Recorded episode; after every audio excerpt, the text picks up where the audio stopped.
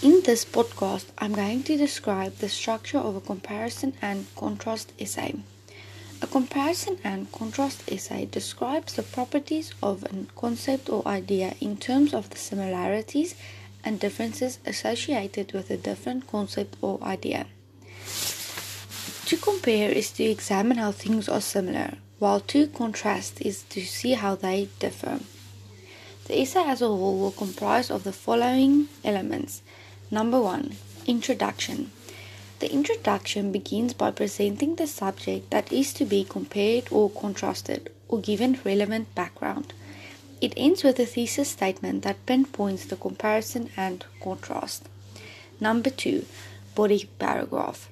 Short essays of this type comprise two body paragraphs, each with a clear topic sentence.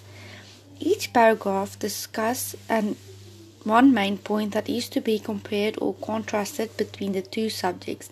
In each body paragraph, the topic sentence states the point of comparison and contrast. The supporting sentence provides examples, approximately three.